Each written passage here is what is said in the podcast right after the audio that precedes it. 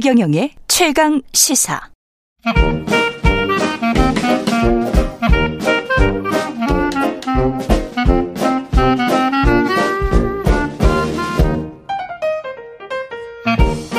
네, 최경련의 최강 시사 경제합시다. 월요일은 명쾌한 경제 이야기 해보고 있습니다. 오늘은 박정호 명지대학교 특임 교수와 함께합니다. 안녕하세요. 예, 안녕하세요. 예, 레고랜드 사태. 아유, 큰일 날 뻔했습니다. 예, 맞습니다. 네. 사실 저도 예전에 그 공공기관에 한 일을 하고 있었을 그렇죠. 때 K다이 일을 예, 했었죠. 예. 10년 가까이 계속 강원도에서는 레고랜드 사업을 그 당시에도 추진을 음. 하고 있더라고요. 그랬죠. 아마 이제 지자체 단에서는 굉장히 애정 어린 사업이었는 것 같은데 음. 지금은 지자체에 큰 발목이 잡히고 있는 상황인데요. 어떤 내용인지 좀 먼저 설명 간단히 드리면 어, 이렇게 뭐 레고랜드라든가 큰 테마파크 또는 부동산 이런 걸 개발하기 위해서는 수도권에 뭐 어. 뭐 유니버설 스튜디오 이야기도 있었잖아요. 뭐 많죠. 뭐 지금도 사실 지방에 어마어마한 거 많아요. 예. 수중 호텔부터 해서 예. 어마어마한 케이블 건립 사업들 이런 거 많이 있는데 예. 이런 것들은 통상적으로 천문학적인 돈이 들어가니까 예. 한 번에 그 자금을 조달하기가 좀 어렵습니다. 맞습니다. 그러다 보니까 대부분 돈을 빌려서 어, 즉 다시 말해서 채권을 발행해서 사업을 추진하게 되는데요. 이거는 뭐 국가나 지자체 또는 건설사도 마찬가지입니다. 그런데 이런 거를 흔히 부동 산 PF라고 부르는데 그렇죠. 이 부동산 PF가 언제 더 활성화가 되냐 하면 저금리 때 더 활성이 돼요.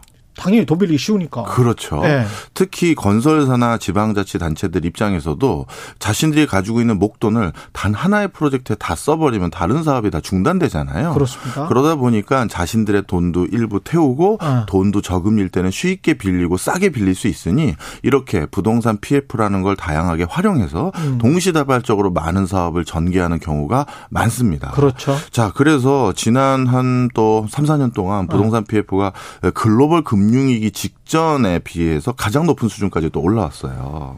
왜냐하면 그동안 저금리 기조였으니까요. 예. 자, 그런데 이런 것들이 단기간에 고금리로 바뀌면 어떻게 되느냐? 자, 이렇게 제가 돈을 빌렸는데 음. 돈을 빌리면서 사업을 수행하고 있으면 모든 그 비즈니스 하시는 분들은 아마 아실 거예요. 근데 예. 일반 그냥 소비자분들은 모르실 수 있는데 예. 도장을 항상 들고 다닙니다. 음. 사업하는 사람들은. 왜? 다 도장 다시 찍어야 될 게 많거든요. 만기 연장을 해야 되거든요. 그렇죠. 만기 연장. 예. 예. 채권 만기까지 도래하면 그걸 원금을 다 갚는 회사는 많지 않아요. 그럼요. 누가 다 예. 갚아요. 그럼요. 돈을 돈이 계속 어디 있어? 맞아요. 돈이 어디 있어요. 그래서 다 만기 됐는데 어떻게 하실 거예요? 그러면 예. 은행 가서 도장 찍고 예. 다시 3년이든 2년이든 또 연장해서 쓰고 그렇죠. 이자 갚고 이렇게 되는 건데요. 음. 자, 이렇게 단기간에 그 이자율이 올라가고 또 앞으로의 경기가 불안불안하니까 세상에 레고랜드 같이 지방자치단체가 이런 대규모 사업을 하기 위해서 강원 중도 개발 공사라는 일 그러니까 공공기관이죠. 공사예요. 맞아요. 공사. 공공기관이에요. 네. 네. 이런 공공기관에서 발행했던 그리고 그 공공기관에서 발행한 공사체가 그 지자체가 보증도 섰거든요. 그렇죠. 그런데 그 2천억 원이 어 세상에 만기 연장을 안 해준 거예요. 그래서 강원도가 지급 보증을 거절을 한 거예요. 그렇죠. 예, 강원도가 강원 아까 무슨 공사 있었잖아요. 네. 예, 그 공사에서 빚을 갚아야 되는데 그 2천억 정도를 뭐 강원도가 지급 보증 나는 못 써주겠다 이렇게 하니까 그러면은 그 공사를 믿고는 이게 채권 발행이 안 되지. 그렇죠. 그런 네. 그 지방 공기업들에게 그 뭔가 증권사에서 그걸 사줬던 것은 네. 뒤에 두둑한 형님이 있었던 것이고. 그렇죠. 강원도. 또 더 정확히 말씀드리면 만약에 강원도도 어려워졌다. 그럼 또 누가 나설까요? 중앙정부. 중앙정부죠. 그러니까 이건 결국 국채에 준하는 수준의 퀄러티가 있다라고 생각했기 때문에 했던 건데. 투자자들은 당연히 그렇게 생각할 수밖에 없어요. 그렇습니다. 네. 이제 그걸 이제 막히니까 어 이게 굉장히 시장에는 부정적인 시그널 이 됐고 그 뒤에 이제 어떤 일들이 줄줄이 터졌느냐. 예.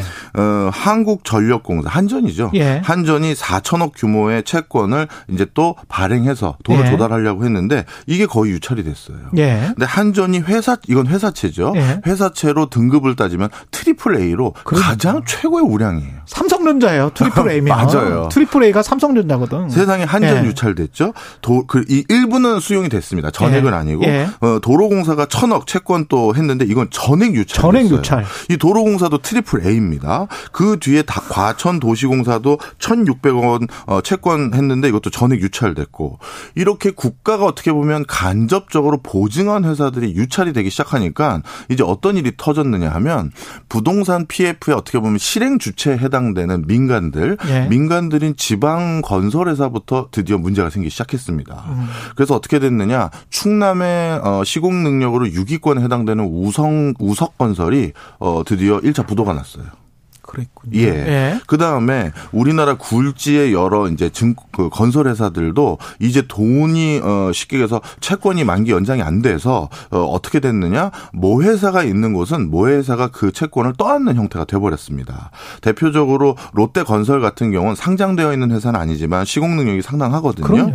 이 회사 같은 경우는 올해 내 만기로 도래하는 PF 자금이 3조 어, 1천억 원인데 3조 1천억? 예. 이거를 대응하기 위해서 결국 어떻게 됐느냐? 시장에서 조달을 못하니까 롯데 케미칼이라든가 모회사들이 어, 부분 수용해서 유상증자하고 일부 수용해서 결국 메꾸는 걸로 해결이 됐고요. 근데 그게 2천억하고 5천억이니까 뭐 7천억밖에 안 되는데. 네, 그렇죠. 이제 급한 불. 급한 불만 껐다. 네, 급한 불만 끄는 거죠. 네. 그 다음에 태형건설이라고 이제 방송사를 그렇죠. 가지고 있는 예. 이 태형건설 같은 경우도 군포 복합 케미탈 PF부 PF를 아. 이것도 960억 정도를 본인들이 결국 직접 채무 보증하는 걸로 결정이 났고요. 아. 이렇게 된 회사들 이런 회사들이 지금 어떤 회사들이냐면 대우건설, 현대건설, 현대산업개발 등 우리나라 굴지의 회사들이 지금 어 자신들이 추진하고 있던 것들에 대해서 시장에서 자금 도달이 안 되니까 직접 보증하기 시작한 상황이 돼버렸다 이렇게 보시면 되겠습니다. 지금 말씀드린 현대랄지 현대산업개발, 롯데건설, 대우건설 전부 일군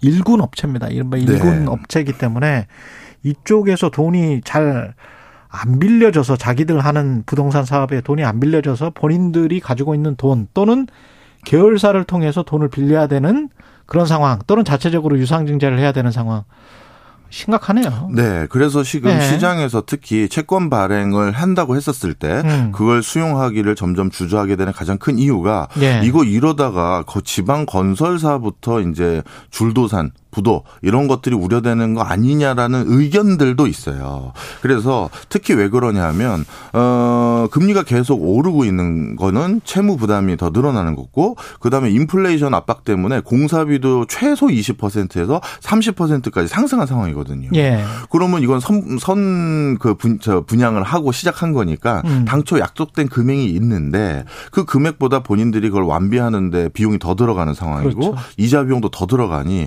결국 이러다가 어, 지방부터 문제가 되는 거 아니냐라는 생각을 갖게 되는 것이죠. 저도 이제 시장 상황을 체크하기 위해서 여러분들한테 여쭤봤는데 이게 지금 그렇게 몇 개월 전에 잘 나가던 물류창고 부지나 물류창고 같은 경우도 매도 물량만 많고 매수자는 지금 거의 없다는 것이고 벤처 캐피탈 스타트업 쪽에서도 모든 deal이 중지가 됐다는 거예요. 다 잠정 중지. 그리고 CFO들한테 일단은 하지 마라.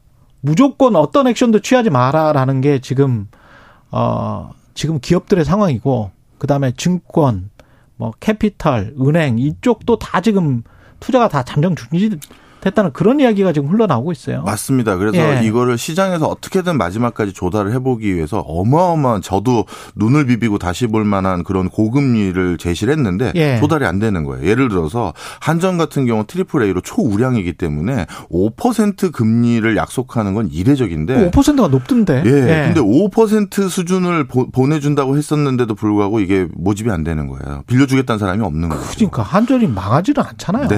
예. 그, 그러니 이게 지금 뭐 지방 건설사들은 뭐 하물며 당연히 우려가 되는 상황이고요. 그 다음에 네. 우리는 이제 지난 코로나19 2년여 기간 동안 증권사들이 뭐 우리 개인들의 어, 주식 투자 수수료로 많은 돈을 벌었다고 생각하실 수가 있는데요. 음. 실제로 증권사들에게 가장 큰 돈을 벌어준 수익 모델은 어, 저 부동산 PF에 그렇죠. 참여해서 돈을 번 거거든요. 음. 그런데 이렇게 비, 부동산 PF에 참여율이 높았던 증권사들 입장에서는 지금은 이제 걱정을 해야 될 상황이 돼버리잖아요. 예. 그래서 중소형 증권 증권사뿐만 아니라 예를 들어서 하이투자증권이나 교보증권 등 약간 PF에 참여율이 높았던 증권사들 같은 경우도 뭐 실질적으로 뭐 재무 건전성의 실, 실제 상황과는 달리, 달리 시장에서는 우려의 목소리가 높아지고 있는 건 사실입니다. 그래서 이런 불확실성, 그 다음에 불필요한 우려랄지 이런 것들 좀 잔재워야 되는데 정부에서 일단 50조 플러스 알파 시장 유동성 공급하겠다 이렇게 이야기를 했습니다. 일단 요거는 어, 어느 정도의 양이고 이걸로 괜찮을까요? 네, 일단 내년 상반기까지 만기로 돌아오는 회사채 규모가 68조 원 이상인 걸로 확인이 됩니다. 68조. 원. 그러면 그걸로도 좀 모자라는 것이고요. 그리고 예. 12월 말까지 돌아오는 회사채가 13조 어, 원 정도 되거든요. 예. 그럼 이거 두 개만 해도 벌써 거의 뭐 80조 원 이상이 필요한 거니까 음. 실질적으로 이게 충분한 자금이라고 보기가 어려운 상황이고요. 지금 군 단위에서 시작했 했던 여러 가지 사업들도 혹시나 군단 위의 지방 재정 건전성에 대해서 큰 우려마저 있을까봐 미 조기 성환하면서 어 우리 군은 우리 시는 어 멀쩡합니다라는 제스처를 취하고 있는 상황인데 이게 오히려 더 시장을 불안불안하게 만드는 요소도 있는 것이죠. 강원도가 추리거가 된 건데 이걸 전반적으로 몰랐던 건가요? 이, 이거를 이렇게 하면 시장에 어떤 메시지를 줄지를 몰랐을까요? 아, 모르겠습니다. 근데 딱 한번 예. 예전에도 이런 상황이 있었었어요. 많은 언론사에서 뭐 지금 강원도가 첫 사례라고 하는 거 보도하시는 데도 있는데 예. 사실 2012년도로 기억을 하는데 음. 인천시가 지방 공무원 봉급을 체납한 적이 있었습니다. 아, 인천시가 예, 지방채 발행이 제대로 안 돼서 아, 맞다. 기억납니다. 예, 예, 예. 그때 정확히 말하면 복리후생금을 제대로 못 줬는데 그것도 우리 사실 급여잖아요. 그렇죠. 우리가 비목이 여러 가지가 있는 것뿐이지. 어. 그러다가 이제 중앙 정부에 급한 불 끄는 걸로 이제 채워 주곤 했는데 예. 바로 그래서 이번에도 그걸 걱정하는 거예요. 무슨 얘기냐? 그런 그 전례가 있었을 때 또 급한 불을 중앙 정부에서 꺼주거든요. 그렇죠. 그러면 이번에도 또 중앙 정부가 나서거나 이렇게 되는 걸 어떻게 보면 강원도가 기다렸을 수도 있어요.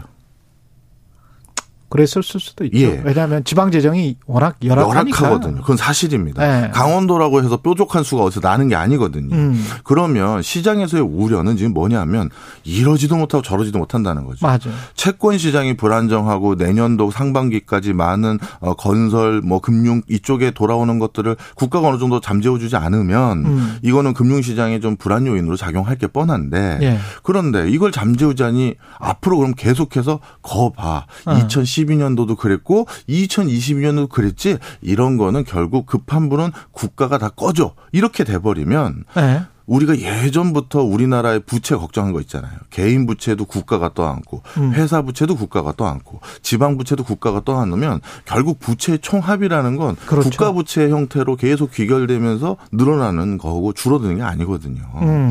그러다 보니까 이거를 무작정 이렇게 도와주는 거에 대해서도 상당히 지금 뭐 고민들이 많이 있을 거예요. 이게 50점 플러스 알파도 어떤 저 채권을 발행해서 국채를 발행해서 은행들이 사게 한 다음에 그걸 돈을 풀겠다는 이야기이기 때문에 맞습니다.